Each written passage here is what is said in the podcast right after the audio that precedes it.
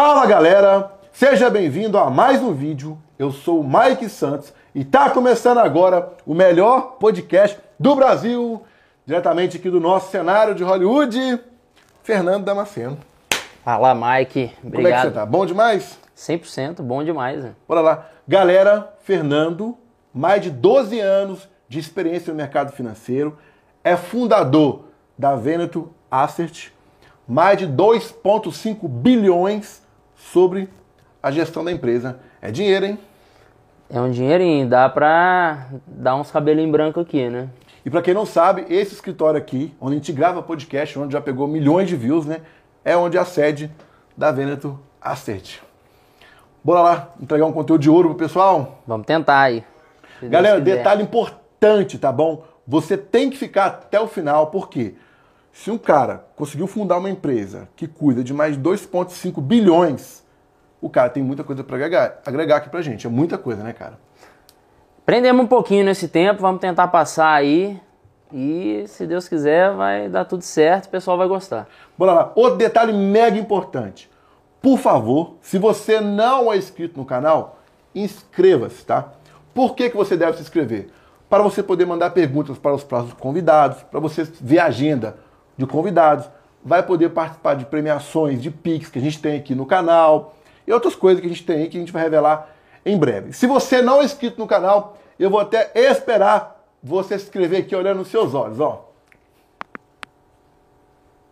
Olha aqui se você é inscrito, tá vendo o botãozinho vermelho? Tá vermelho?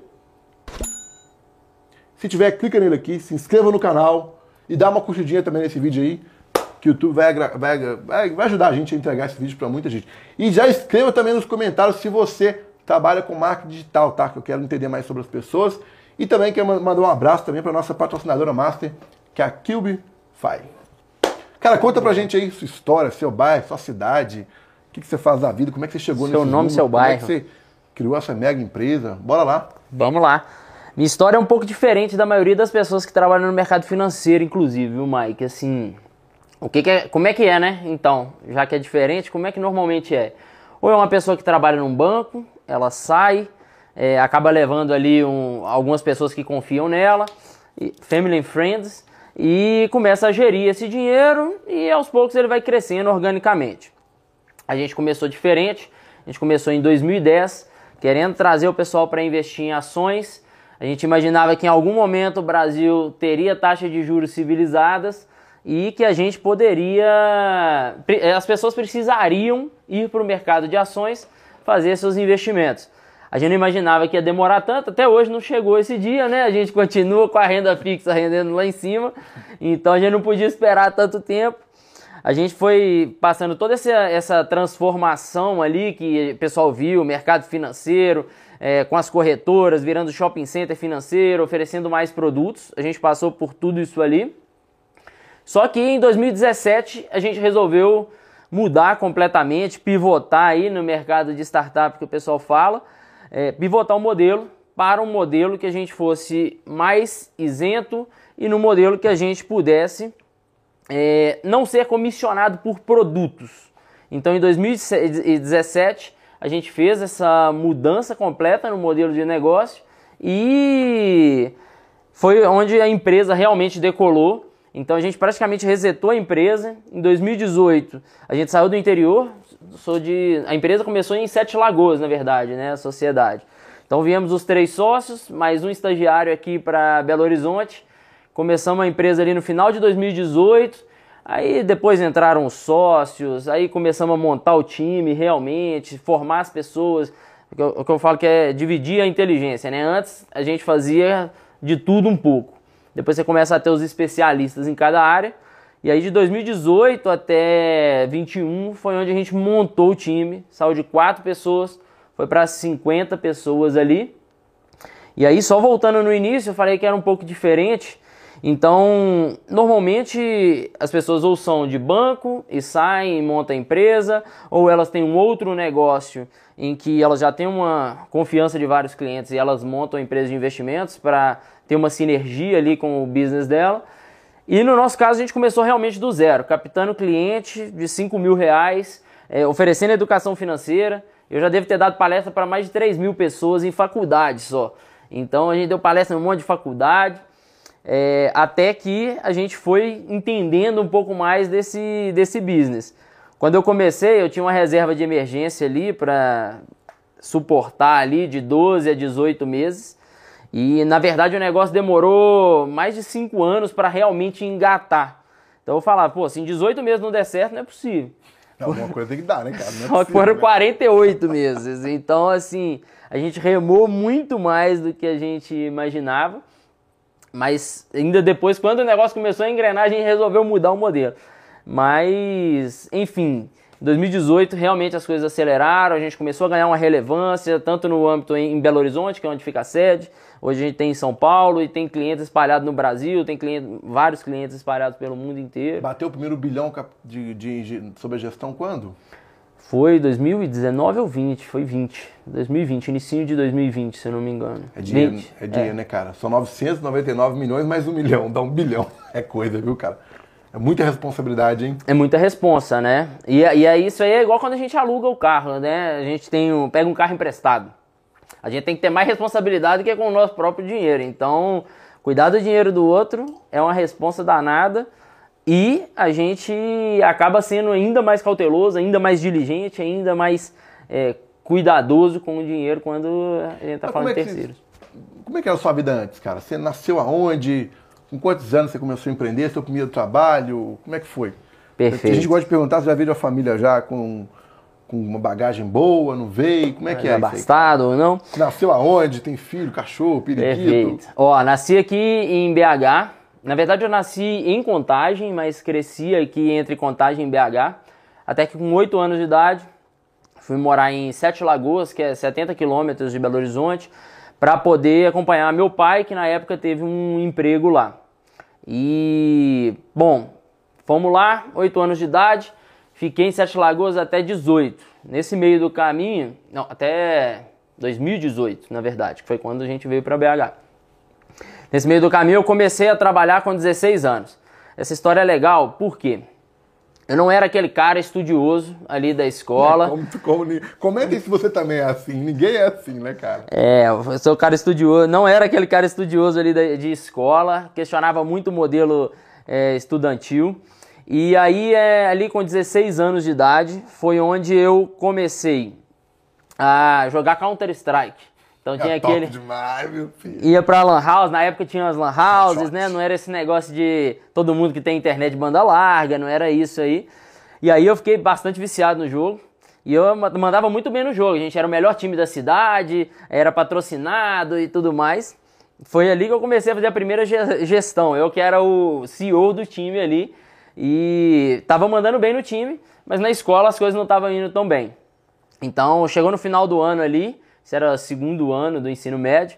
Minha mãe chegou para mim e falou: Olha, se você quiser jogar, se você quiser ser vagabundo, se você quiser não trabalhar, isso é problema seu. Mas você vai começar a ajudar dentro de casa. Porque você não valorizou, a gente fez um esforço danado para pagar uma escola particular para você e você não está valorizando. Minha mãe é ótima. Minha mãe é bacana, minha mãe. Mas foi, foi, isso foi importantíssimo, né? Foi uma virada de chave. Vira homem, assim. meu filho. É, empurrando, né? Vai. E aí vai ter que ajudar dentro de casa. Passado um mês, ela já tinha arrumado para mim um emprego de office boy. Então comecei a trabalhar como office boy numa empresa de engenharia. Essa empresa não existe mais. Quando eu entrei nessa empresa, era uma empresa pequena de engenharia, assim. É, saí, ela já era média, então tinha 100 funcionários quando eu entrei. Quando eu saí, tinha mais de 500. E aí foi impressionante, porque eu comecei a trabalhar e aí foi uma virada de chave. Eu falei, pô, agora mudou o jogo, eu tenho que ficar bom nisso aqui. E eu entrei sem saber o que era um papel timbrado. A, a minha gerente lá na época falou: pega um papel timbrado lá pra mim. Eu falei, o Cotistrike você sabia tudo, né? Agora, sabia agora... todas as armas, sabia de cor, não precisava nem olhar. Agora, o papel timbrado, você pode me falar o que é um papel Carinho, timbrado? Sabia, sabia nada. não sabia nada. Tava cru ali. Pô, vamos lá. Aí comecei a pegar firme e aprender. Aí comecei a pegar firme. É, como office boy. Eu lembro que eu fazia as rotas, eu tinha que ir às vezes em sete, oito bancos em um dia. Então eu tinha que ficar em duas filas ao mesmo tempo. Então eu ia na caixa econômica, pegava a senha, já entrava numa fila, pedia o cara, espera um pouquinho que só vou conversar com o gerente. Eu não ia conversar com o gerente nada, eu ia na outra fila do banco do lado, pra, às vezes eu estava em três filas ali para otimizar o tempo. porque eu tinha que voltar para o escritório para aprender outras coisas. A minha chance de crescer lá era o quê? O que, que eu pensava? Eu tenho que acabar o serviço de banco o mais rápido possível, volto para o escritório, aí eu vou ajudar as outras áreas e aí eu começo a aprender. Daqui a pouco surge uma oportunidade eu vou estar na primeiro da fila. E assim foi. Quando a empresa cresceu, eles me chamaram para trabalhar como auxiliar financeiro. Aí de auxiliar financeiro, depois eu virei analista financeiro. E aí eu tive a oportunidade de trabalhar na subsidiária da Ambev lá em Sete Lagoas e ainda como auxiliar. Foi onde eu tive uma experiência muito bacana, foi onde eu aprendi essa parte de programação, de planilha, de processos. Foi uma baita escola assim para mim. E eu fiz um negócio bacana lá na, nessa subsidiária da Ambev. Eu percebi o seguinte, os caras eles tomavam um prejuízo muito grande. Por quê? Quem controlava os descontos era o gerente de vendas. E aí, quando o gerente de vendas é, dava desconto, aquilo impacta a margem da empresa. Ela deixa de lucrar naquele desconto. Só que ele não tinha meta de lucro, ele tinha meta de vendas. O que, que esse cara vai fazer? Vai vender e se lascar no... Dá o máximo de desconto para vender e bater a meta dele. E aí, no que eu vi isso, eu comecei a pesquisar, vi que o rombo era mais de um milhão de reais por ano. E aí eu fiz um projeto para a diretoria. Então chamei, convoquei a diretoria, ninguém entendeu nada, eu pô, auxiliar lá, baixo nível lá da, da hierarquia da empresa. É, convoquei a diretoria e fiz um projeto para criar uma nova área. E aí nessa nova área eu ia fazer esse controle de descontos, de preço, para ter uma inteligência de vendas ali. Então eu sugeri que criasse essa área e aí é naturalmente eu seria a pessoa que ia ocupar a vaga e naturalmente eu já teria um upgrade de salário ali. Então eu criei uma oportunidade para bobo nada, né? criei uma oportunidade ali para resolver um problema da empresa e resolver o meu problema, é, que era ganhar um pouco mais. Então criei isso ali até que um dia o Carlos, o Fred e na época um outro sócio que era o Thiago foram fazer uma palestra na faculdade e aí eu conheci essas pessoas que viriam a ser os meus sócios no futuro. Eles estavam lá falando sobre ações, eu já era empolgado, já investia desde os 16 anos que eu, que eu já me interessava sobre ações, já começava a. Já tinha, minha mãe teve que assinar conta na corretora, a primeira que eu fiz, foi lá na Invest Shop, que nem existe mais. E aí eu comecei a investir com eles. Eu falo que, graças a Deus, hoje, hoje o mínimo para investir na Veneto, ou você vai através de uma plataforma, e aí você consegue a partir de 5 mil reais, mas se você for investir na empresa mesmo, com assessoria, que era o que eu tinha, hoje o mínimo é 5 milhões de reais. Então, assim, eu falo que eu dei sorte que eu cheguei na hora certa, no lugar certo, e aí eu comecei a bater na porta querendo trabalhar. Falei, cara, quero trabalhar com vocês, quero trabalhar com vocês. Se hoje eu tenho cara de novo, imagina quando eu tinha 21 anos. Que hoje foi... tá com quanto? Hoje eu tô com 34. Na época que eu comecei a bater na porta lá, eu tinha 21. Comecei com 22 anos a trabalhar lá. Então os caras não queriam. E aí, isso. Cara, cara, virgem aí, 21 anos. Cara, cara não, como é que ele vai passar a credibilidade para trazer pessoas para investir? vai, pô, eu vou captar como que ele vai trazer aqui 5 milhões? Eu Na época não tinha 5 milhões, na época era 5 mil reais. Então era mais fácil, né? Hoje é 5 milhões. Eu não imaginava que a gente ia chegar, né? No modelo de negócio que a gente tem hoje. E aí surgiu um incentivo lá, eles me chamaram, eu falei, ó, não sei fazer, não tem network, não tenho family and friends rico, mas eu tô aqui para trabalhar, fazer evento, o que tiver que fazer eu vou fazer para fazer esse negócio dar certo. E assim foi, trabalhei pra caramba, trabalhei demais ali. E assim, a gente ficou. E aí foi aquela história que eu falei, a gente ficou trabalhando até que veio pra BH e o negócio realmente andar. Foram grandes tempos aí. Então você passou, teve vários, vários lados, né, cara? Lado de estar ali como empregado, conhecendo novas áreas, não sabendo de nada, e crescendo e tudo, né? Aí, galera, ó, mais uma dica, viu? Importante. Você viu, né? Ele viu uma oportunidade e correu atrás dela. Que foi atrás dos sócios hoje que são que tá com você aí, né, cara? Bati na porta. Foi engraçado essa história também. Porque chegou uma hora que eu falei com eles o seguinte: eles não queriam de jeito nenhum, né? E aí eu inverti o negócio. Cheguei e falei: olha, o negócio é o seguinte: eu vou trabalhar nesse mercado. Eu gosto muito de vocês, vejo que vocês são pessoas honestas, pessoas sérias, que estão fazendo um trabalho muito bacana. Agora, se não for com vocês, eu vou trabalhar no seu concorrente.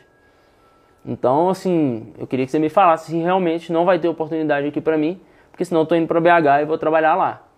E foi aí que a falou, não, então vem pra cá, esse menino quer Vambora. mesmo, vambora, vem, vem pra dentro e... E aí era totalmente diferente, eu fui, entrei pra ser comercial, Hoje eu cuido de toda a, a parte de processos, estratégias e gestão da empresa.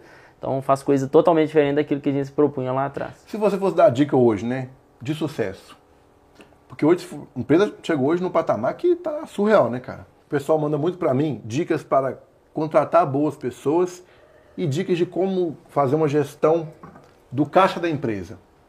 Como contratar boas pessoas e como ter um, um caixa legal, como cuidar de um caixa da empresa. O que, que você pode dizer? Porque você ficou por trás do caixa da, da, da empresa até hoje, né? Até hoje, até hoje.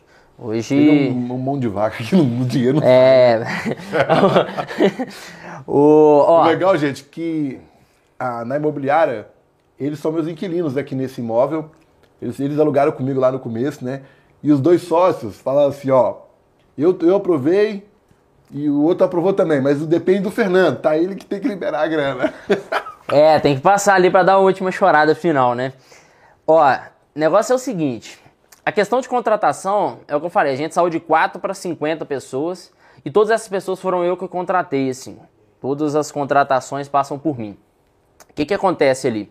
Já errei bastante, acertei. Hoje a gente tem um time muito bom, mas a gente precisou errar para aprender. E aí, então, para quem quiser atalhar o processo e errar menos, o que, eu aprendi muito em processo seletivo é veja o que, que a pessoa realmente fez.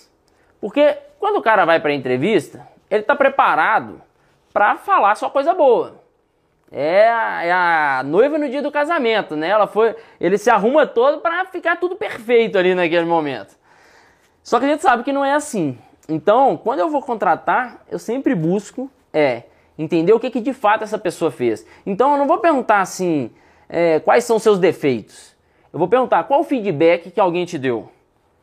Qual, em qual situação que foi? O que, que ela falou? Por que, que ela falou isso? Você concorda? Então você vai vendo o que, que de fato aconteceu, aí a verdade aparece. É muito mais difícil a pessoa inventar uma história com detalhes de algo que não aconteceu.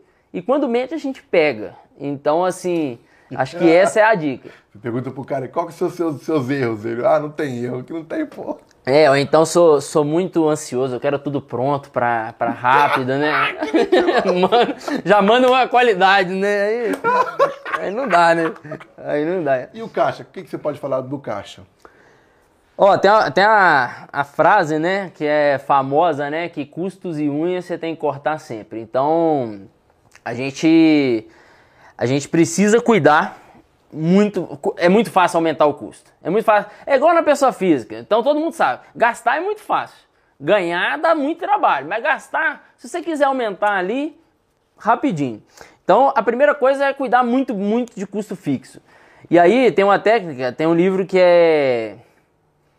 Double your profits in six months or less. É, dobre seus lucros em seis meses ou menos.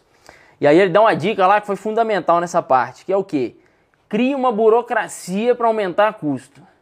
Para cortar custo, a coisa tem que ser fácil, mas para aumentar, aumentar você cria uma burocracia. É cria um comitê, cria uma trava, assinatura, um tem que aprovar, o outro tem que aprovar.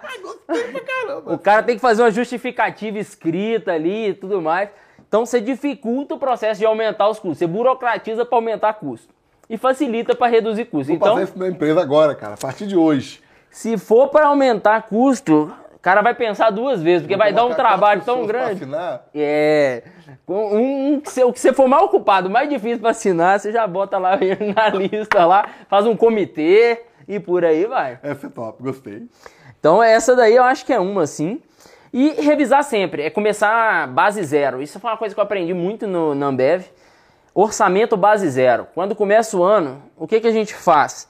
Eu pego todas as contas e revejo uma por uma. Eu preciso ter isso aqui mesmo? Se eu tirar isso aqui, o que, que acontece? Então eu começo tudo do zero. Eu não começo falando assim, ah, eu gastei 100 mil ano passado, eu posso gastar 110 porque teve inflação esse ano. Não. Comecei 100 mil ano passado, eu posso gastar zero. Aí eu vou ver o que, que realmente eu preciso para fazer a empresa funcionar. Vou começar do zero, eu acho que essa é uma coisa que funciona muito bem também pra gente. Desse 2,5 bi, né? Onde está esse dinheiro todo? Está investido em ações, fundo, ou dólar, euro, Bitcoin? Onde que está esse dinheiro todo, hein? Bacana. Olha, tá a gente... cofre aqui? Não, não, não pode ficar tranquilo, né? Se não era perigoso demais para mim, não vou querer não. Ó, É, tem parte no, no, exterior, então a gente faz uma parte de investimento offshore, a gente atende né, é, algumas famílias também nesse sentido, então a gente cuida do patrimônio da família como um todo. E aí tem investimentos no exterior, tem investimentos em private equity, tem investimentos em renda fixa, que é a maior parte, e cerca de 400, 500 milhões estão estra na estratégia de ações. Foi até uma coisa que a gente comentou um pouco aqui antes, né? A gente começou muito por causa do mercado de ações e foi engraçado, porque eu falei que a nossa história é um pouco diferente. É, não foi só trabalho duro, a gente também trouxe resultado. Então a gente começou ajudando as pessoas a investir diretamente na conta dela lá em ações. Aquilo começou a dar um resultado legal. A gente abriu um clube de investimentos. E num clube de investimentos, na época, podia investir até 150 pessoas. Hoje só podem 50. Esse clube também começou a ter um resultado muito bom. E aí um vai chamando um amigo, vai indicando, vai fazendo. Quando a gente viu, a gente tinha oito clubes de, de investimentos. A gente juntou tudo isso e colocou em um fundo.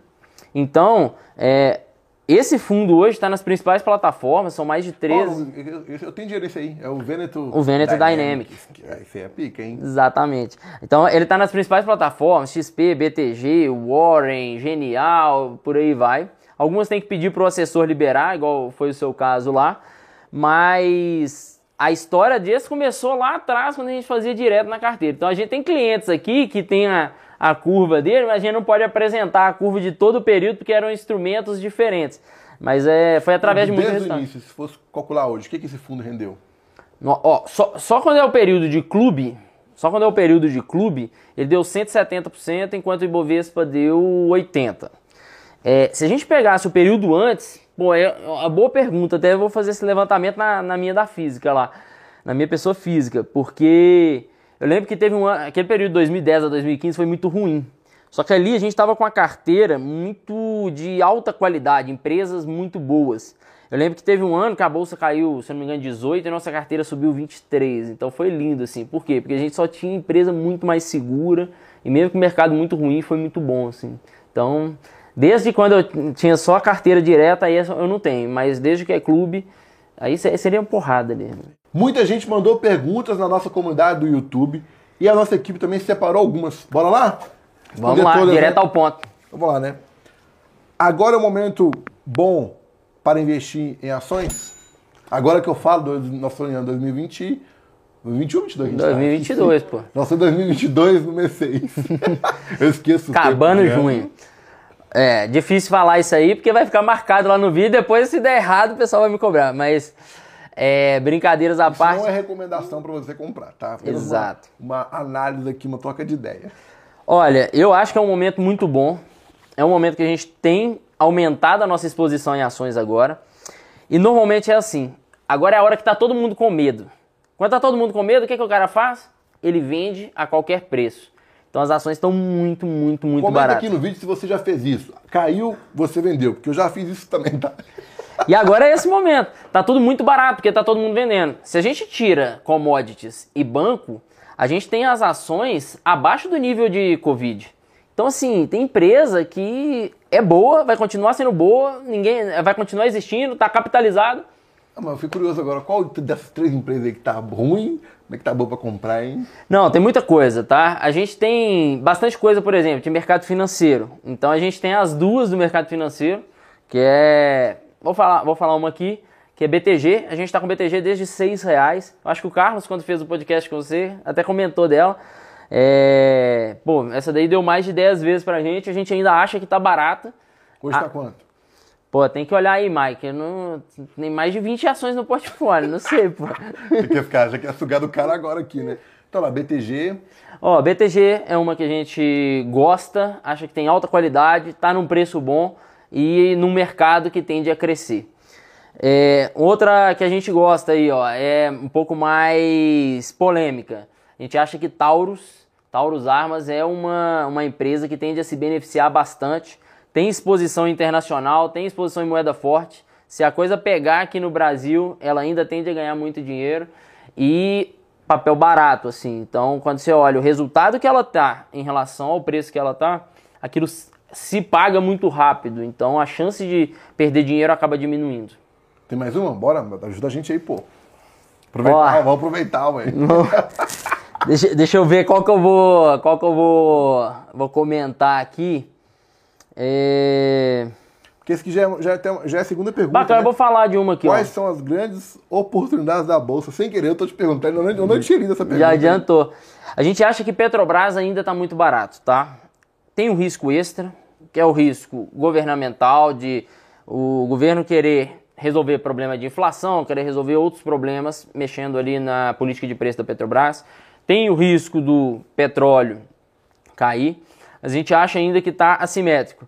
Então, Petrobras e 3R, a petroleira, a gente também acha. Quando a gente olha os campos de 3R, a gente vê que tem um monte de campos ainda para serem perfurados perto de onde já foi extraído petróleo, que a chance de ter petróleo ali é muito grande e que se isso acontecer, isso vai direto para o lucro da empresa. E se não acontecer, a gente já acha que está barato. Então, esse é o tipo de empresa que a gente gosta. Eu costumo falar que a gente gosta do dinheiro fácil, né? Aqui é, o dinheiro, o dinheiro gosta, né? difícil, né? o dinheiro difícil pode até dar certo, mas é, né, eu prefiro no que está maior margem de segurança. É isso que eu queria dizer.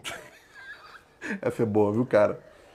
Você utiliza análise fundamentalista ou análise gráfica? Isso é legal, hein? Legal. Muita gente eu, usa, eu né? O cara da, do gráfico, vê se o gráfico é. tá indo, eu vou nele. Você usa muito gráfico, né? É, a gente já usou bastante, tá? Já ganhei dinheiro com análise gráfica. Hoje eu não uso mais. Eu acho que, assim, para o tamanho que a gente opera, é muito difícil você operar com análise gráfica. Então a gente tem 500 milhões. Acho que funciona para aquele cara que estuda muito, é muito disciplinado e tem uma carteira menor. Ele pode conseguir tirar um bom dinheiro ali de análise gráfica. Mas o que a gente foi vendo ao longo do tempo e aprendendo é que com uma boa análise, aprofundando nos fundamentos da empresa, em como aquela empresa, construindo a tese da empresa, a gente consegue ganhar até mais do que na análise gráfica, da forma que a gente opera, porque a análise gráfica você vai ganhar, vai perder, vai ganhar, vai perder. No longo prazo, você precisa ganhar. Isso aí. Qual é a sua maior inspiração hoje no mercado? Muita gente fala do Warren Buffett, né? Então, a no, a, aqui, a minha maior é o Peter Lynch, sem dúvida. Ele é um dos maiores gestores que já teve na história do capitalismo americano. Pô, o cara conseguiu ali resultados extremamente expressivos. Foram 14 anos sobre eh, gerindo um fundo com mais de 25% de rentabilidade anualizada e fez um trabalho sensacional. Depois que ele saiu de lá, aí que ele fez mais dinheiro. Ele foi cuidar do dinheiro da igreja dele e aí o cara fez mais de 30% ao ano. Então, um gênio assim. Deus abençoou, pô. O livro é. O jeito Peter Lynch de investir é um livro que eu recomendo. Quem quer investir sozinho, não vai procurar um profissional para ajudar, não vai fazer através de fundos, que é igual você faz, que é igual eu faço. É, pô, começa a ler, começa a estudar e o jeito Peter Lynch é uma boa dica. Você fala assim, igual no meu caso, eu, grande parte do meu dia está em fundos Sim. e renda fixa, né? Alguma parte tá, eu estou colocando em ações. O que, que você pode falar para as pessoas? Melhor começar com ação, começar com alguns fundos, diversificar? O que, que você recomenda? Legal. Quando eu comecei, eu comecei direto em ações. Então, eu acho que é até hipocrisia eu falar assim, ah, vem pro fundo, porque agora eu tenho um fundo, né? Então é, vem pra cá investir no é, fundo. É, bem, bem, bem águia você falar isso. Mas, é, o, quais são as vantagens e desvantagens? O que, que eu faria, né, hoje? Acho que é até melhor. Eu acho que tem que ter os dois. Eu acho que quando você investe direto em ações, você aprende muito, você aprende demais, porque você vai ter que estudar, vai ficar de olho naquela empresa. Só que o grosso do seu patrimônio, o ideal é ficar em um fundo de ações, porque você vai ter um time cuidando daquele patrimônio, olhando aquilo o tempo todo, fazendo análises extremamente aprofundadas, conversando com a empresa. Então é um nível de profundidade muito maior. É a forma com que os multimilionários fazem. Eles investem, eles terceirizam para um profissional fazer. É mais barato do que às vezes o tempo que você vai gastar para ficar estudando uma ação. Pô, gasta seu tempo em ganhar dinheiro no seu negócio. A galera aqui é do marketing digital, a gente sabe o potencial explosivo que o marketing digital tem. Foca em ganhar dinheiro no marketing digital e deixa alguém que entende, que tem tempo, que está por conta. para cuidar, né? Para cuidar do resto. Você tem que vai no, quando você vai passar mal, você vai no especialista. É. Agora, se quiser deixar um dinheirinho lá para aprender, para fazer, acho que não faz mal a ninguém também. Pra perder, tá? Toda vez que eu tentei operar sozinho, eu só me lasquei. tem, que é ter alguém, aí. tem que ter alguém para ajudar, viu? Como analisar uma empresa de ações para poder investir nela? Bacana. Ó, aqui tem a parte fácil, né? Vamos dividir, que é aquela parte de olhar os números, pô, entrar fundo ali, entender, é, ver os últimos cinco anos de apresentação de resultado, fazer o dever de casa, essa é a parte que a maioria faz, a maioria sim, dos profissionais fazem. As outras pessoas não, né? O pessoal ele gasta mais tempo para comprar um liquidificador do que para comprar uma ação. Então, o cara, para comprar um liquidificador, ele compara, vai em loja. Olha, espera o preço cair de madrugada. É, pega o Black Friday. Para comprar uma ação, ele vê uma notícia no jornal, vai lá e Pior aperta o botão. Que eu já fiz isso também. Pois bem. Depois é... eu descobri que essas mesas tudo comprado, eu parei de acreditar. E aí perde muito mais dinheiro do que no liquidificador. Mas, moral da história, o que, que então tem que entrar profundamente, entender todos os números da empresa, como é que a empresa pensa, quais são os planos da empresa. Só que a parte que eu acho que é mais importante é o quê?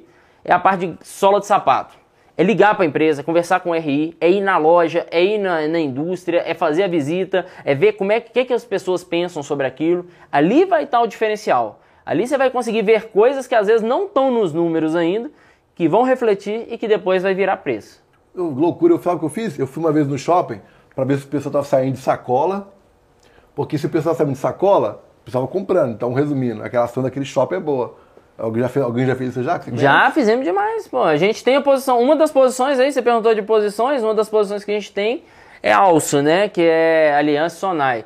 Pô, vamos lá no shopping, fomos aqui, fomos em São Paulo, ver como é que estava o movimento, porque o preço da ação estava aqui embaixo. E o movimento do shopping já tinha voltado todo. Daqui a pouco isso vai virar resultado lá no balanço e aí o mercado se atenta. Fala, opa, virou dinheiro isso aqui, eu quero. Só que eu tenho que me posicionar antes, não adianta depois que todo mundo já viu. Entendi, entendi. Isso aí. Porque todo mundo não investe nas empresas de alto crescimento. Legal, boa pergunta essa. Olha, empresa de crescimento, normalmente, ela, você tem que pagar mais caro por ela. Quando a gente faz todo esse estudo, no final da história, a gente quer o quê? Precificar como quanto que vale cada, um, cada, cada coisa que a gente estudou. Então, uma empresa de alto crescimento, normalmente eu preciso pagar mais caro por esse crescimento. E aí, para esse crescimento acontecer, você só vai ganhar dinheiro se esse crescimento realmente acontecer. Só que é mais difícil, né? Você tem mais nível de incerteza se o mercado muda, se vem uma pandemia mundial, se vem uma crise financeira, se vem um escândalo. Então, quando você precisa de ter um muito crescimento, aquilo fica mais incerto e seu risco aumenta. Então, tem maior potencial de ganho, mas também tem mais risco. Às vezes você consegue achar empresas de alta qualidade que não precisa crescer tanto, pega um Itaú da vida. Pô, não precisa crescer tanto. Fala melhor, né?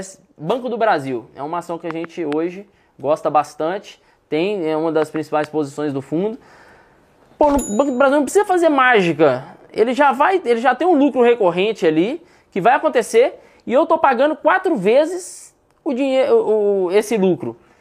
Cara, em quatro anos retorna o dinheiro se não acontecer nada. Quatro anos a gente está falando aí próximo de 20% ao ano. E aí, se acontecer dele ter um crescimento, uma nova linha de negócio, aquilo é extra. Aquilo é extra.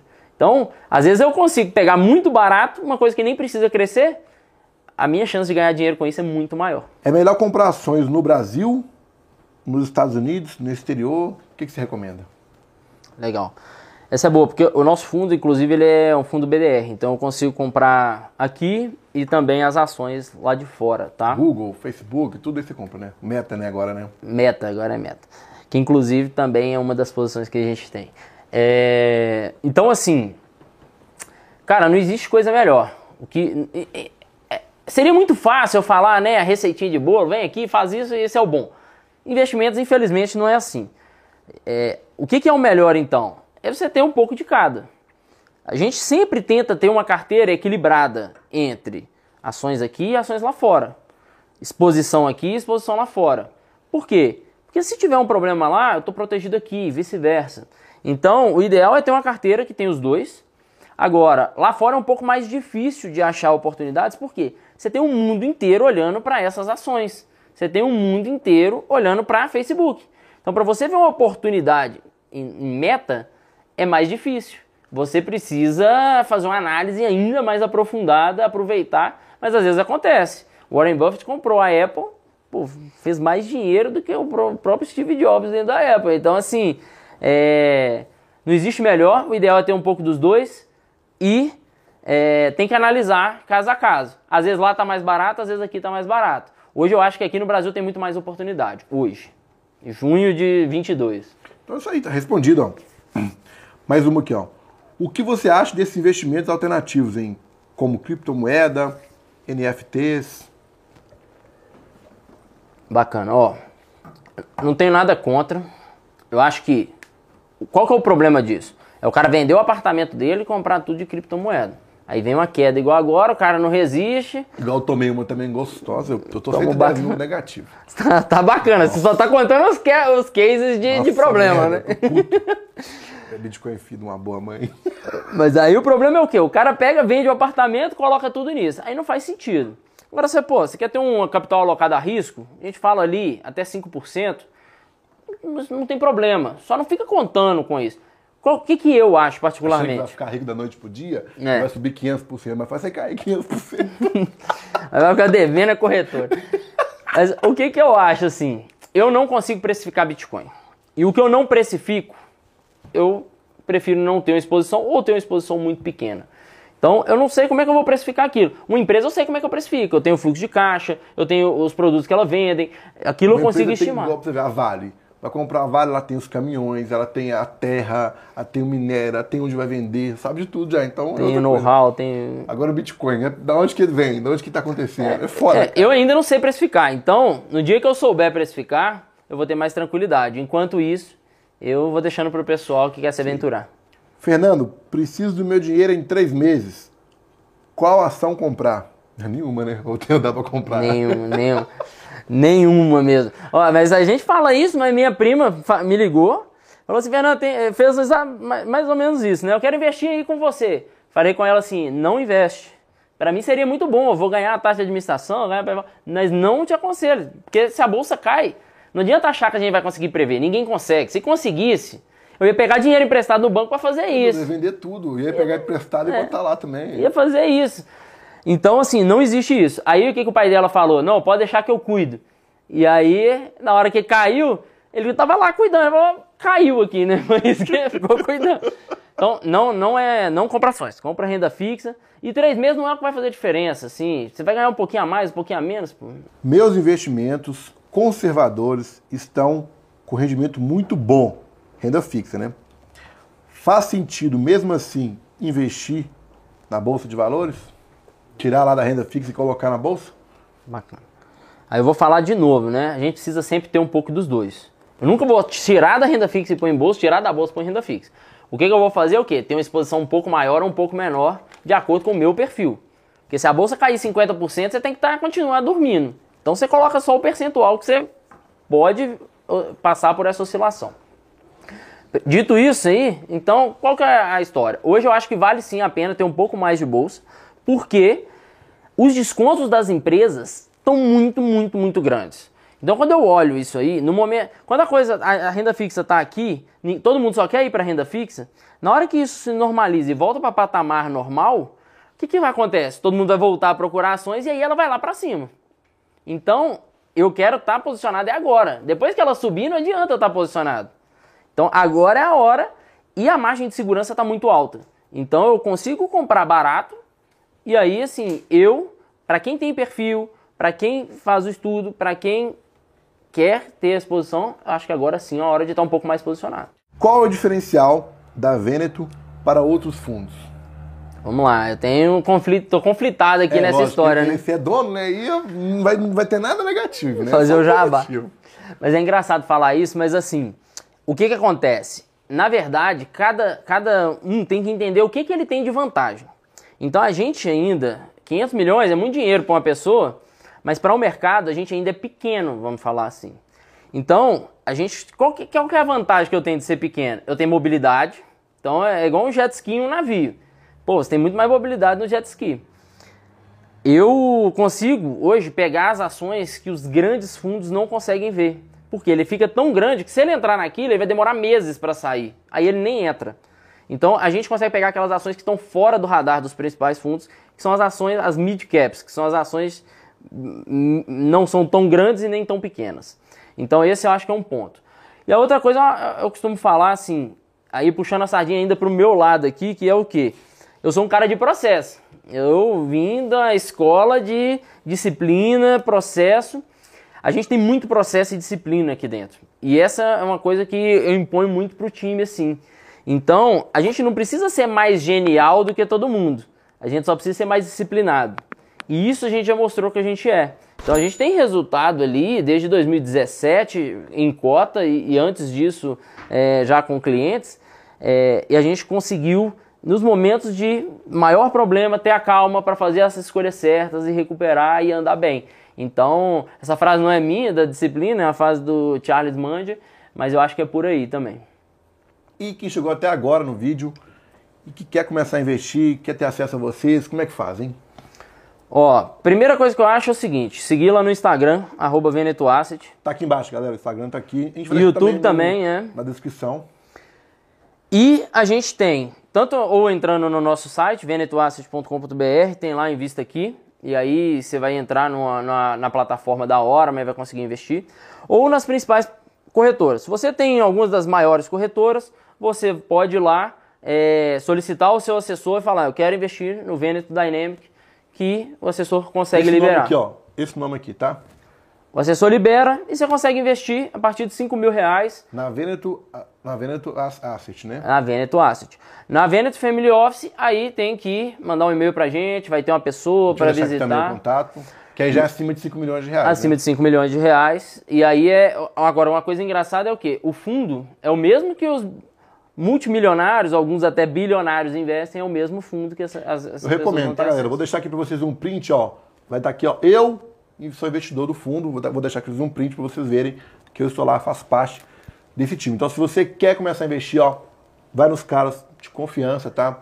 Parceiro meu de muitos anos aqui. Não é à toa que eu estou botando meu dinheiro lá, né? Confio no Fernando e no Carlos aqui. E é isso aí, cara. Obrigadão você ter dado é essa isso. dica pra gente aqui. É, bate um print desse momento aqui, ó. Posta a gente lá no Instagram e marca. Vai estar nosso Instagram aqui embaixo, aqui, ó. Arroba Veneto Asset. Precisa nem marcar o meu pessoal. Pode marcar, marca da empresa, então. Se você quer indicar alguém para o podcast, escreva nos comentários que eu vou entrar em contato. E também falando da nossa patrocinadora, né? Que é a. Como é que fala, Fernando? É porque minha língua é presa, tem hora eu confundo. É a KiwiFi, tá certo, né? KiwiFi. KiwiFi, nossa patrocinadora. Se você aí tem um curso, tem uma, uma mentoria, um e-book, se você quer taxas boas, ó, vai estar aqui embaixo também. Vai lá conhecer essa empresa. Tá bombando no mercado. A gente tá usando ela também, tá? Para alguns produtos nossos aqui. E é isso aí. Desculpa aí, porque tem hora que eu travo mesmo a língua e você está ligado, né? A gente não é perfeito, beleza? Tamo junto mais, galera. Valeu!